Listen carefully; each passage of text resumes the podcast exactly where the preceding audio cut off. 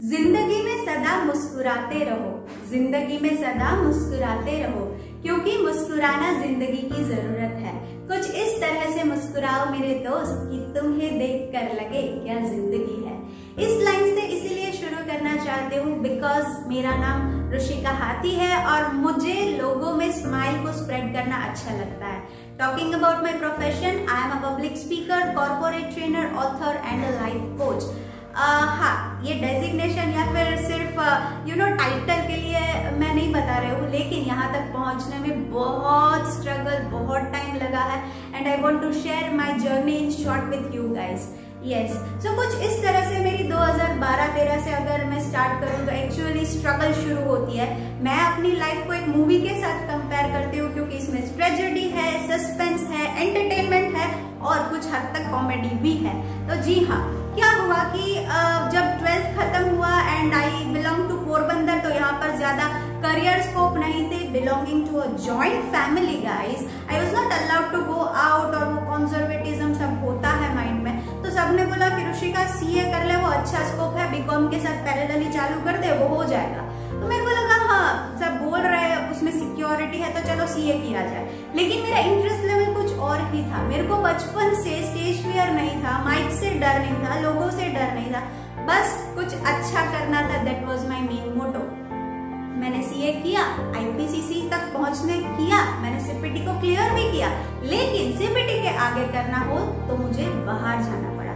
Reason was यहाँ पोरबंदर में coaching available नहीं थी। तो कैसे भी करके सबका फैमिली का हेल्प लेकर I convince my parents and I went to Ahmedabad for my further studies वहाँ पर मैंने आर्टिकलशिप का शुरू किया और रहते रहते मुझे पता चला कि this is not my cup of tea और गाइस आईपीसीसी के लिए मैंने पूरे सात ट्राई भी दिए। ऐसा नहीं था मैंने मेहनत नहीं की। सात ट्राई दिए और दो मार्क्स के लिए, तीन मार्क्स के लिए कभी कभी मेरा फेलियर आया है।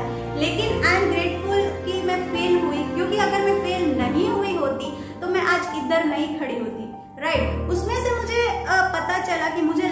चेंज करना ही पड़ेगा। लेकिन घर पर कैसे बताओ अगर मैंने घर पर बता भी दिया तो मुझे वापस पोरबंदर जाना पड़ेगा, क्योंकि मेरे पास और कोई करियर ऑप्शन ही नहीं था।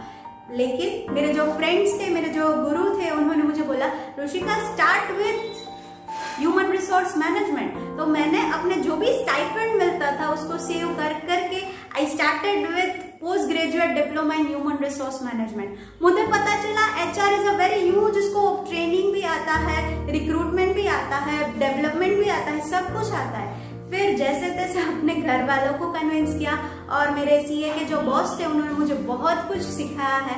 उन्होंने मेरे फादर को भी बताया, इसको जिसमें इंटरेस्ट है, उसमें जाने दो, क्योंकि इसका इसमें टाइम वेस्ट हो रहा है. तो मैंने ग्रेजुएट डिप्लोमा करने के बाद जैसे ही सीए छोड़ा और उसी के सात दिन में मुझे जॉब मिल गई एक रिक्रूटर की। और रिक्रूटर की जॉब मिलने के बाद मुझे ऐसा रियलाइज़ हुआ कि हाँ आ, मैं कुछ इन लोगों के लिए कर सकती हूँ जिसमें पर्सनालिटी स्किल्स नहीं है कम्युनिकेशन स्किल्स नहीं है।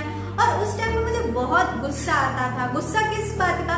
कि मुझे उन लोगों को जॉब देनी पड़ती थी जिसमें स्किल्स नहीं थे बट कि उनका communication